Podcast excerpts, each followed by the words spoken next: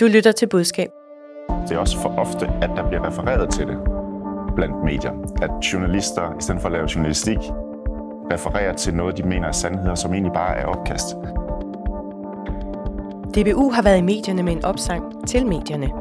Deres dækning bliver perfid og personlig, og opkast flyder i en lige linje fra sociale medier og ud i de publicistiske medier, lyder kritikken. Kan man skyde så hårdt på pressen, når man lige har skuffet hele fodbold Danmark? Svinger DBU's forhold til medierne som et pendul i takt med fodboldformen? Hvornår kan det betale sig at gå i krig med pressen? Velkommen til Budskab, Fagbladet Journalistens podcast, hvor vi også skal tale om Diabetesforeningen, som droppede et bare fire dage gammelt samarbejde med Krifa efter en kæmpe shitstorm. Mit navn er Marie Nyhus, og jeg er som sædvanlig i selskab med to erfarne kommunikationsrådgivere. Det er dig, Trine Kuhlmann Mikkelsen, kommunikationsdirektør hos Demand. Velkommen til. Tak skal du have. Så er vi dig med, Michael Baden, direktør i Friday. Også velkommen til dig. Tak for det. Vi starter lige med kort at høre, hvor I helst eller nødest vil være rådgiver lige nu. Michael, hvor vil du nødest være rådgiver? Finansministeriet og skulle forklare, at øh, finansministeren til synlandet enhændigt har afsat en million kroner på finansloven til at øh, rense en mindesten. Ja, altså finansministeren og i øvrigt næsten alle partierne på Christiansborg præsenterede finansloven i denne her uge, og det gik så en rimelig snor lige. Men så et par dage efter kom politikken med den her historie om, at der var afsat en million kroner til en mindesten ved Skæring Hede. Øhm, hvor historien først var, at man vidste ikke rigtig, hvem der havde bedt om pengene. Så er det siden kommet frem, at det vidste Aarhusborgmester Jakob Bundsgaard, der har bedt om pengene. Øh, og det har Nikolaj Vammen så båret ind til forhandlingsbordet. Hvorfor er det en dårlig historie for finansministeren, tænker du? Ja, fordi da den kommer ud, der øh, siger Finansministeriet faktisk til politikken, at det er finansministeren, der har taget initiativ til det her. Og man kan ikke rigtig finde ud af, hvem der ellers skulle have taget initiativ til det. Da man ringer til de her soldater og venner, tror jeg det er, soldaterforeningen, som normalt plejer den her sten, så siger de, åh, oh, det, er, det vidste vi slet ikke noget om. Vi, øh, det er godt nok mange penge, en million osv. Heldigvis er der så blevet fundet en mail fra Aarhusborgmesteren, som du siger, øh, 3-4-5 øh, dage før finanslovsforhandlingerne, og, øh, og nu er alt jo godt, så øh, der er jo slet ingen problemer længere. Men lige i den situation, der ville den have været træls at stå med? Øh, ja, og det synes jeg stadigvæk, den er, fordi at det virker lidt søgt, det her, men øh, jeg tror ikke, vi har hørt det sidste i sagen. Det holder vi øje med. Trine, hvor vil du nødigst være rådgiver lige nu? Jamen, øh, jeg fik en lille smule posttraumatisk stresssyndrom, da jeg så EDC blive kastet for løverne øh, omkring et øh, hackerangreb, øh, ja. og deres kunder lige så, kan man sige. Ja. ja. ja. EDC-melderne har været udsat for et kæmpe øh, hackerangreb af russiske hacker. Øh, så noget med, fordi de ikke vil betale løsesum for data, så har hackerne simpelthen frigivet tusindvis af danskers personlige oplysninger. Øh, EDC-melderne er gået med sådan et skriv, som jeg ved ikke egentlig, om det er en pressemeddelelse, eller om det er et brev til kunderne, men hvad synes du om deres håndtering i sagen? Jeg synes, der er selvfølgelig meget, man godt kunne have gjort anderledes, så det er jo nemt at sige, øh, særligt når jeg har været i situationen og har været det hele igennem. Øh, men, men når jeg kigger på deres kommunikation, så synes jeg, de vil løse det hele på, øh, på én gang. Øh, der sker det, at de venter 10 dage, tror jeg det er, før de egentlig kommunikerer om det. Men så kommunikerer de så også alt på én gang, og, øh, og det synes jeg giver en lidt øh, hvad kan man sige, øh, usikkerhed, en masse forskellige budskaber i kommunikationen, som måske ikke nødvendigvis er rettet til de rigtige målgrupper. Øhm, og, og den situation at stå med alle de her usikkerheder og ubesvarede spørgsmål, den er altså ikke særlig behagelig for kommunikationsdirektøren.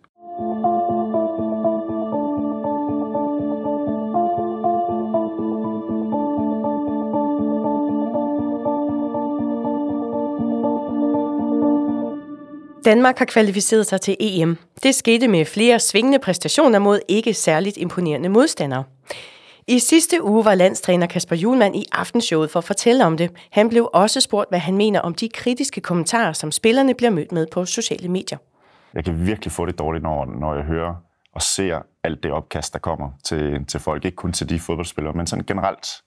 Øh, og jeg synes, det er... Og så synes jeg, det næste er, at jeg synes, det er også for ofte, at der bliver refereret til det blandt medier. At journalister, i stedet for at lave journalistik, refererer til noget, de mener er sandheder, som egentlig bare er opkast. Øhm, og, øhm, og så er det, at man begynder at skabe virkeligheden. Michael, hvad er det for en diskussion, Kasper Julemand åbner her? Ja, han åbner i virkeligheden to, som jeg hører det. Den ene er jo en relevant diskussion, der handler om tonen på de sociale medier. Det er ligesom der, den starter, og det udtrykket opkast er vel en fællesbetegnelse for uh, alt det, der foregår uh, på de sociale medier. Det kan være Twitter, det kan være alle mulige andre. hvor folk øh, i frustration, skuffelse, øh, eller hvad de nu har af motiver, øh, i virkeligheden sviner alle til mm. øh, hinanden. Dem de debatterer med øh, øh, falske påstande, og måske også øh, alle mulige super, super grimme ting, som vi aldrig nogensinde ser, som øh, ender i, i indbakken og mm. i, i, hos de forskellige øh, fodboldspillere øh, på landsholdet, men også andre steder. Så det er den ene diskussion. Og så kommer den anden del af hans sætning jo så, hvor han ligesom siger, øh, som vi også kan høre i klippet, øh, så synes han, at noget af det opkast øh, på en eller anden måde flyder over i de mere etablerede øh, medier. Bruger ordet som sandheder, for eksempel, øh, som man normalt jo øh, Øh, går efter sådan den, den højst opnåelige version af sandheden som journalist. Øh, så, og det er jo nok der, at den begynder at glide. I sagen var blandt andet også i P1's øh, mediemagasin Tabloid. Der var det så DBU's kommunikationschef Jakob Højer, som var med, og han erklærede sig enig med landstræneren i, at der er meget opkast på sociale medier, som ryger videre i de publicistiske medier. Øh, det vi har oplevet omkring vores landshold egentlig samlet set, er, at der indimellem er en lige linje mellem det opkast og så det, vi oplever i spørgsmålene til spillerne, spørgsmålene til trænerne, øh, men også det, der står i, i klummer eller kommentarer. Trine, hvad hører du, at DBU's budskab til medierne er? DBU går ind og tager noget, der egentlig, synes jeg, er lidt en teknisk diskussion for sådan nogle som os, øh, kommunikationsfolk, journalister, som arbejder, samarbejder med hinanden på, på godt og nogle gange øh, mindre godt, øh, og, og forsøger at tage den diskussion i offentligheden. Øh, nu ved jeg godt, at tabloid også er et medie for os, men det er aftenshowet dog så ikke.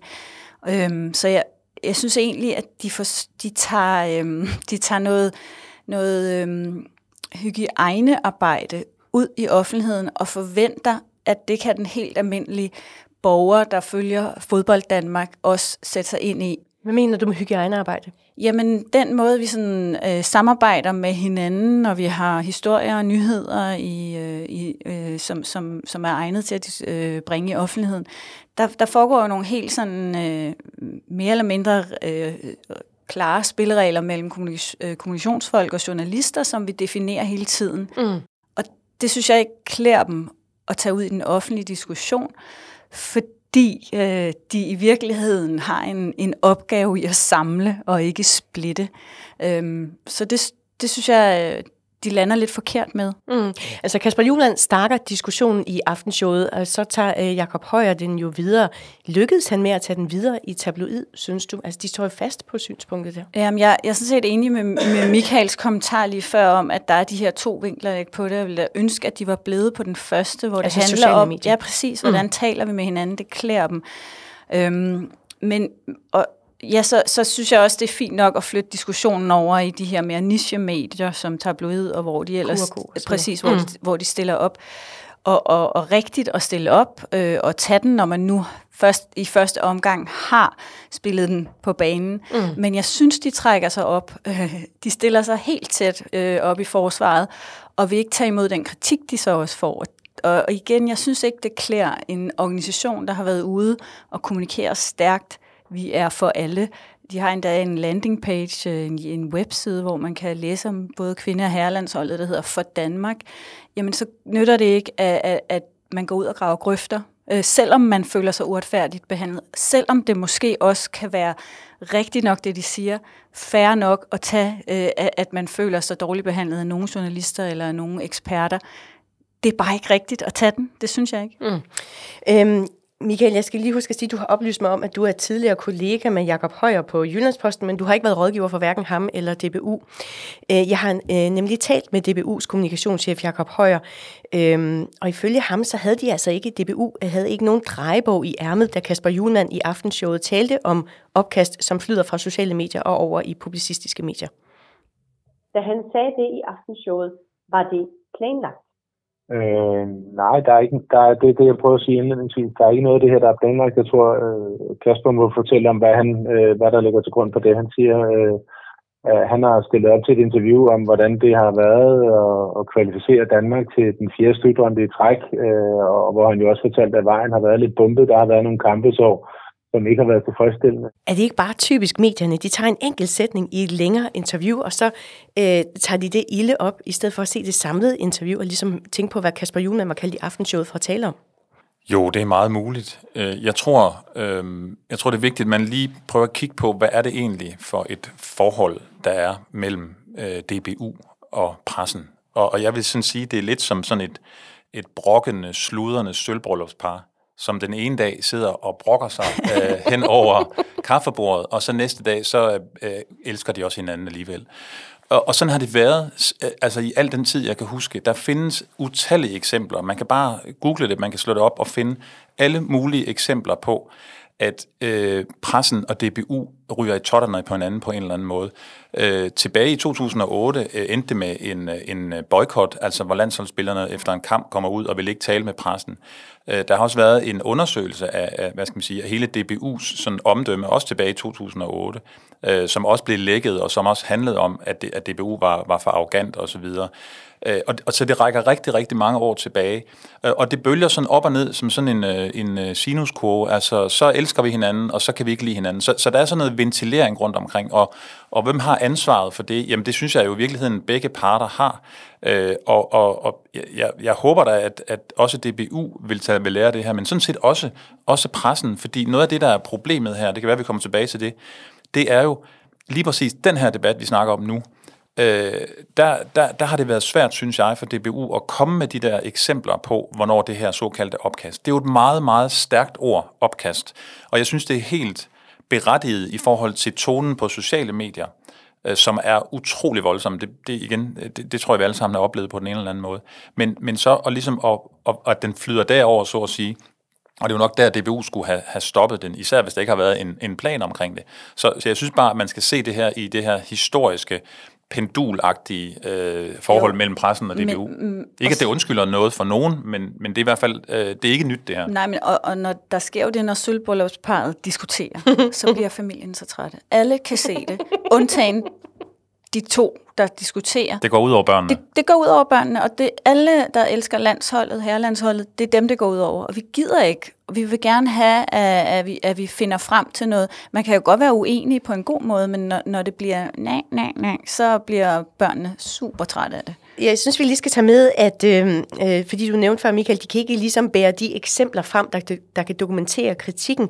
Øh, og spurgte jeg nemlig også Jacob Højer om, hvorfor de ikke kommer med konkrete eksempler på opkast i publicistiske medier. Vi tager de konkrete eksempler, der må være direkte med, med de journalister og redaktører, det handler om. Øh, det, som for mit vedkommende som kommunikationschef, som jeg gerne vil sige, det er, at indimellem er tonen på sociale medier meget grov.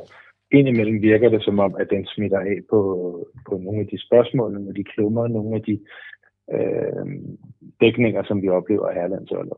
Er det ikke fair nok, han siger, at de konkrete eksempler, dem tager han også med de konkrete journalister eller medier, og så den der diskussion, han gerne vil have, den grove tone flytter altså lidt for meget fra sociale medier over i publicistiske medier, den vil han gerne have i det offentlige rum.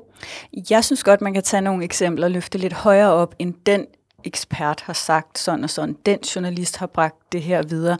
Jeg synes godt, man kan tage nogle af de temaer, der bliver bragt frem, og diskutere dem. Vi kunne tage øh, Smeichel på mål det, er jo, det har været en kritik. Øhm, så kan det være, at man går efter ham som person, eller man går efter hans evner som målmand. Jeg synes godt, de kan gå op i helikopteren og tale lidt om, hvorfor vælger vi at fortsætte med ham. Det kan også være øh, julemands øh, manglende øh, evne til at ændre start, øh, opstilling i løbet af en kamp. Gå nu ud og tag de, de øh, hvad kan man sige, kritikpunkter, der er, uden at gå efter den enkelte, der, øh, der kritiserer, men tag temaerne løfte temaerne op og tage en åben diskussion om det, fordi vi, de, de borger for åbenhed i deres egne øh, budskaber, når tingene går godt. Den vil vi også gerne have, når der er kritik, og høre deres perspektiver på det. Jamen, jeg synes jo, vi kan jo på en eller anden måde binde en, en fin sløjfe her, fordi det, Jakob Højer siger til sidst, nemlig, den tager vi med de enkelte.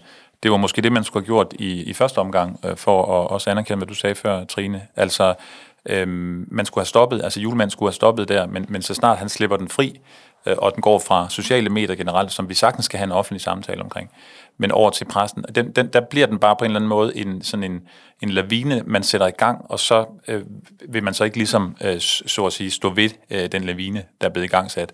Og, og, og, og, så jeg synes egentlig, den, den strategi, Jacob siger her, er egentlig fornuftig nok, men den, den er bare lidt, øh, det er lidt sent, den kommer i gang, ikke? Fordi, fordi den, er, den ruller på en eller anden måde.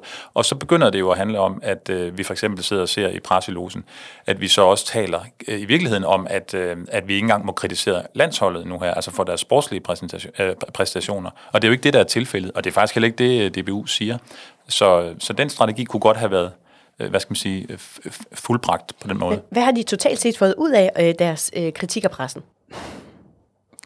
Ja, nu er de jo formentlig lige lidt uvenner, og så bliver de gode venner igen lige om lidt. Ligesom Sølvbrudbrejet. Sølvbrudbrejet ja, finder hinanden ikke? Ja, det gør ja. de, det gør de da helt sikkert. Øhm, jeg synes også, der inden for vores øh, fag, og så har øh, Jacob Højer fået sendt nogle budskaber ud om, at færre på redaktionerne, der er ikke nok sportsjournalister derude, de ikke... Øh, Måske har han også fået sagt, at de ikke var dygtige nok, det ved jeg ikke, men i hvert fald så har han da fået sendt nogle budskaber ud, og man godt kunne tænke sig mere, øh, mere fokus, øh, øh, mere kontinuerlig fokus.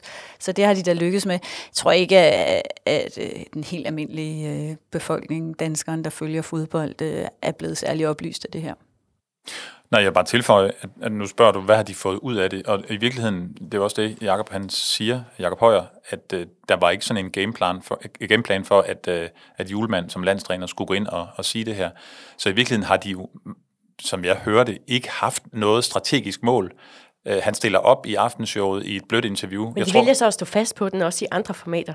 Jo, jo, det gør de så, øh, fordi øh, det kommer jo af noget. Øh, men igen, der kunne man nok have stået fast på, at vi er nødt til at tale om, om tonen på de sociale medier, og så have en lidt mere stille samtale måske omkring, øh, enten øh, direkte med redaktørerne omkring, det her, det synes vi sådan spiller lidt for meget over, og vi synes, at de ukritisk sådan bærer de her ting videre, og tonen i selve i grundinterviewet, eller hvad det nu er, øh, bliver lidt, lidt hård. Øh, og, og det er så lidt svært at finde ud af, hvad, hvad er det egentlig præcis, det er, der er problemet, kan man sige. Og, og igen, når, når det her opkast bliver brugt som, som et ord, øh, så er det klart, så er paraderne helt oppe hos øh, redaktørerne, både sportsredaktørerne, men også deres chefredaktører.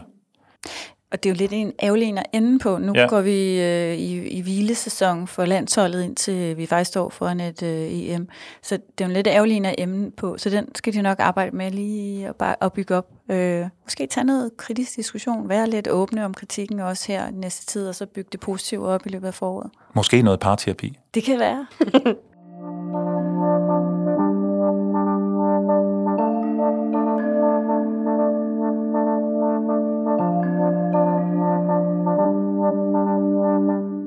Du lytter til Budskab, Fagblad Journalistens podcast om kommunikation. Husk, at du altid kan skrive, hvis du har spørgsmål til eksperterne, eller måske et dilemma fra dit kommunikationsjob.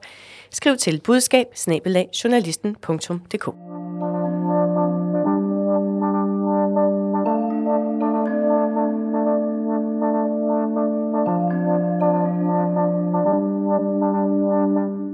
Patientforeningen Diabetesforeningen lancerede i sidste uge et nyt samarbejde med fagforeningen KRIFA. I en pressemeddelelse udtalte Diabetesforeningens direktør Claus Richter, at personer med diabetes falder tidligere ud af arbejdsmarkedet end gennemsnittet. Her kommer lige et citat fra pressemeddelelsen. Og når vi samtidig ved, at tilknytning til arbejdsmarkedet er forbundet med bedre trivsel og øget sundhed for den enkelte, er der god grund til at gøre noget ved problemet. En af vejene til at gøre op med denne ulighed er at understøtte voksne med diabetes i arbejdslivet. Med øh, samarbejdet fulgte nogle særlige tilbud for Diabetesforeningens medlemmer, hvis de vel og mærke meldte sig ind i KRIFA. Trine, det er en god begrundelse for samarbejdet, som Claus Richter han kommer med. Jeg tror, man skal...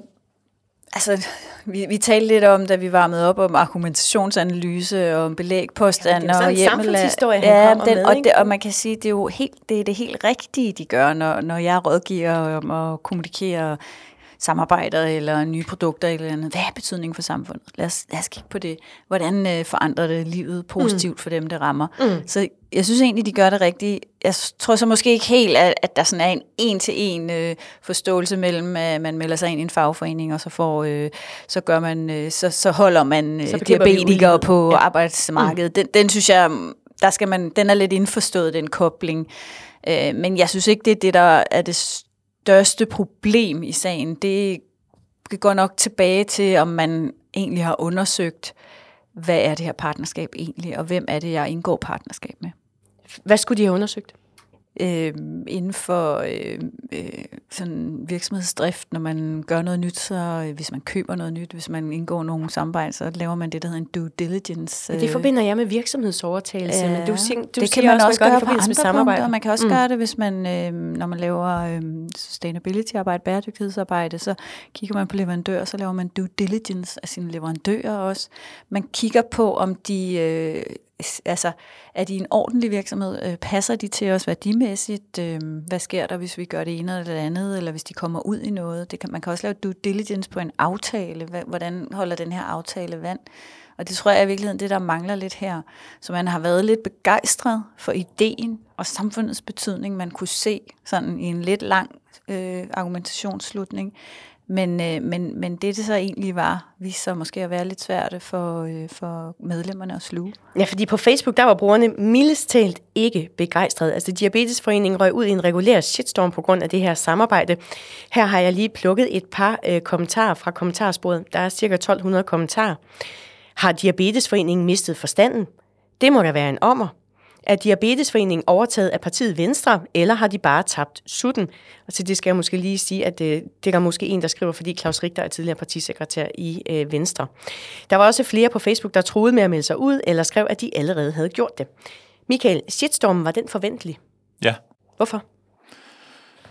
Jamen, for dem, der ikke som måske har fuldt sagen meget, eller generelt sådan følger øh, arbejdsmarkedet, så, så skal man lige bare huske på, altså krisa, øh, undskyld, KRIFA, øh, er jo en af dem, man kalder de gule fagforeninger. Og de gule fagforeninger har nærmest ingen overenskomster. De har meget, meget, meget få. Øhm, og øh, de gule fagforeninger bliver også sådan lidt nedladende kaldt øh, fagforretninger af øh, den klassiske røde øh, fagbevægelse, som typisk indgår i både i de store fællesskaber, men også indgår overenskomster på arbejdspladserne. Det er en fagforening, der deler vandene. Det må man sige, ja, det gør. Øhm, og, og, og det eneste, øh, de gule fagforeninger i virkeligheden kan øh, gafle medlemmer på, det er ved at øh, tilbyde nogle lavere priser, øh, eller tilbyde nogle øh, samarbejdsaftaler, rabataftaler, som gør, at du kan få rabat, hvis du skal i landet, eller du kan få rabat på alt muligt mærkeligt. Det er jo, sådan, det er jo deres øh, forretningsmodel, kan man sige. Ikke? Og, og så når man, når man gør det her, øh, og indgår et samarbejde med en gul fagforening, så er det klart, man får øh, alle de røde, øh, klassiske øh, fagforeninger på nakken. Og der har vi altså nærmest 2 millioner, øh, jeg tror det er 1,7-1,8 millioner øh, lønmodtagere, der er i de her fagforeninger. Og det, det er der, jeg synes, den, den hopper totalt, øh, kæden hopper totalt af, fordi hvis man kigger på, jeg kender jo ikke øh, Diabetesforeningens 99.000 medlemmer, men de kan i virkeligheden øh, placeres i tre kategorier. Nogle af dem er øh, på en arbejdsplads, hvis de arbejder vel at mærke, hvor man er organiseret i de røde. Det kan også være, at de selv er medlem af en gul fagforening, det kunne være KRIFA eller en anden. Og det sidste, det er dem, der ingen fagforening har.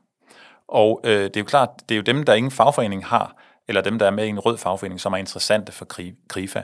Men, men det er da klart, at man lægger sig ud mod alle de forskellige faggrupper, der er på alle mulige arbejdspladser, og siger, okay, fordi jeg er medlem af Diabetesforeningen, jeg kan selv have diabetes, eller har et barn, eller en forælder, eller en pårørende, der har det, skulle jeg så vælge KRIFA, fordi jeg får det lidt billigere, og så bryde med mit eget fagfællesskab?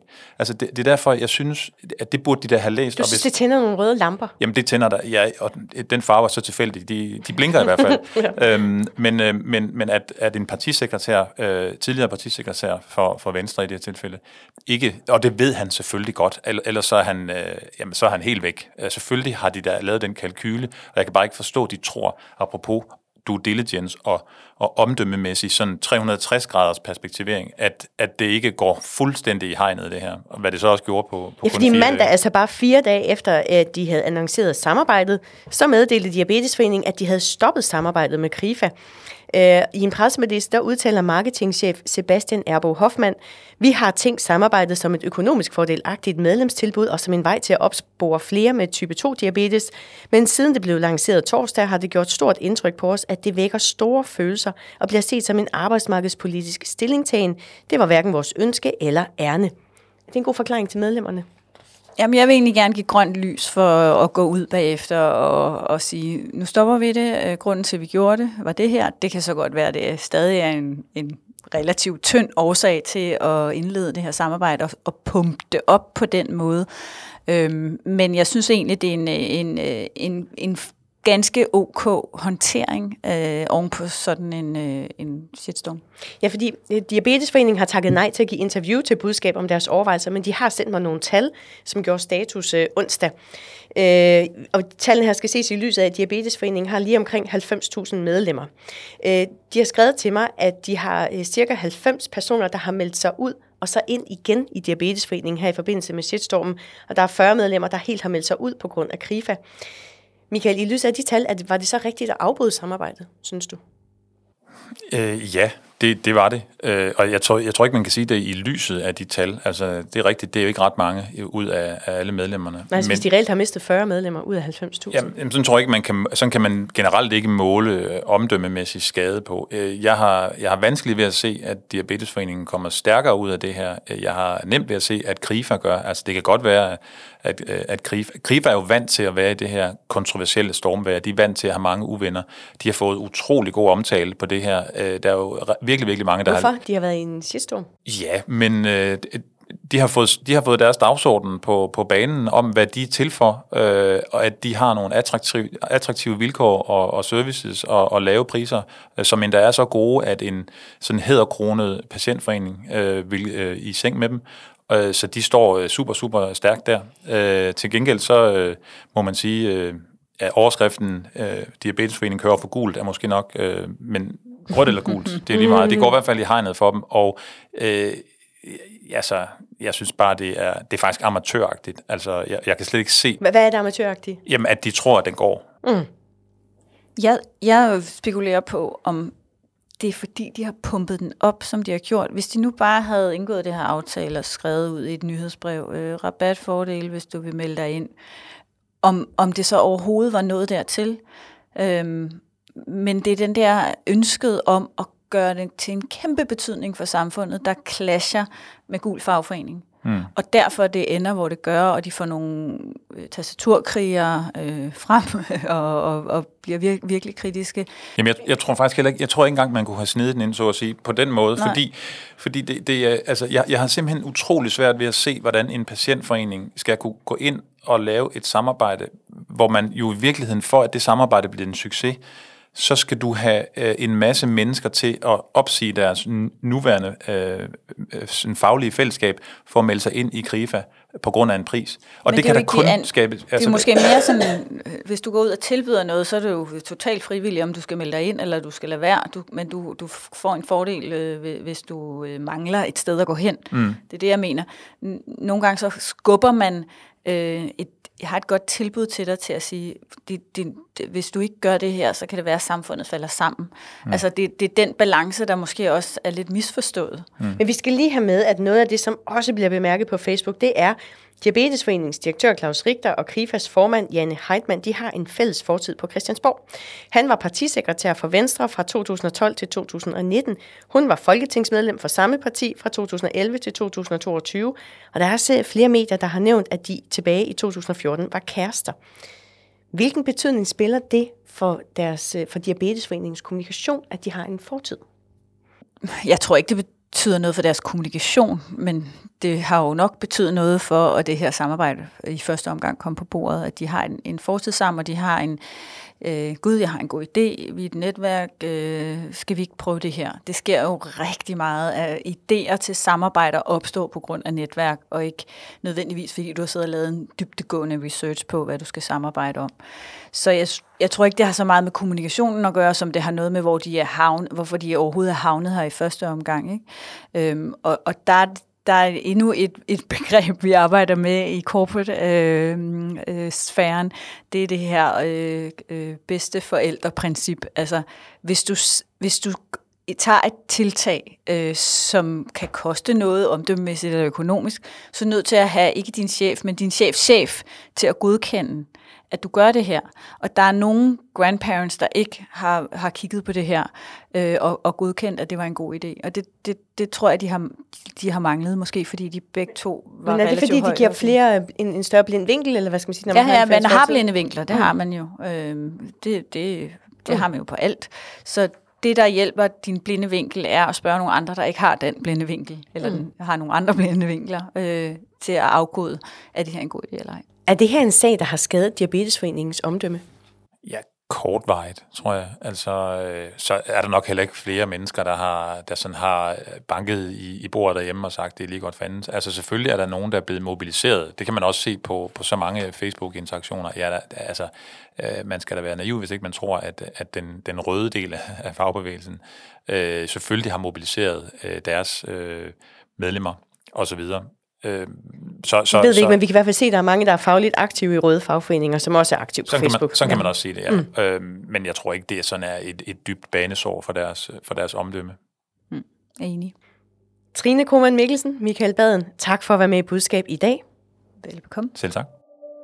Du lyttede til Budskab, Fagbladet Journalistens podcast om kommunikation. Mit navn er Marie Nyhus. Jeg er redaktør og vært på Budskab. Rakkerpak Production står for lyd og teknik. Tak til Karen Marie Bumholdt Ries for at styre knapperne og alt muligt andet i studiet i dag. Du hører klip fra DR og P1. Husk, at du altid kan skrive, hvis du har input eller idéer. Skriv til budskab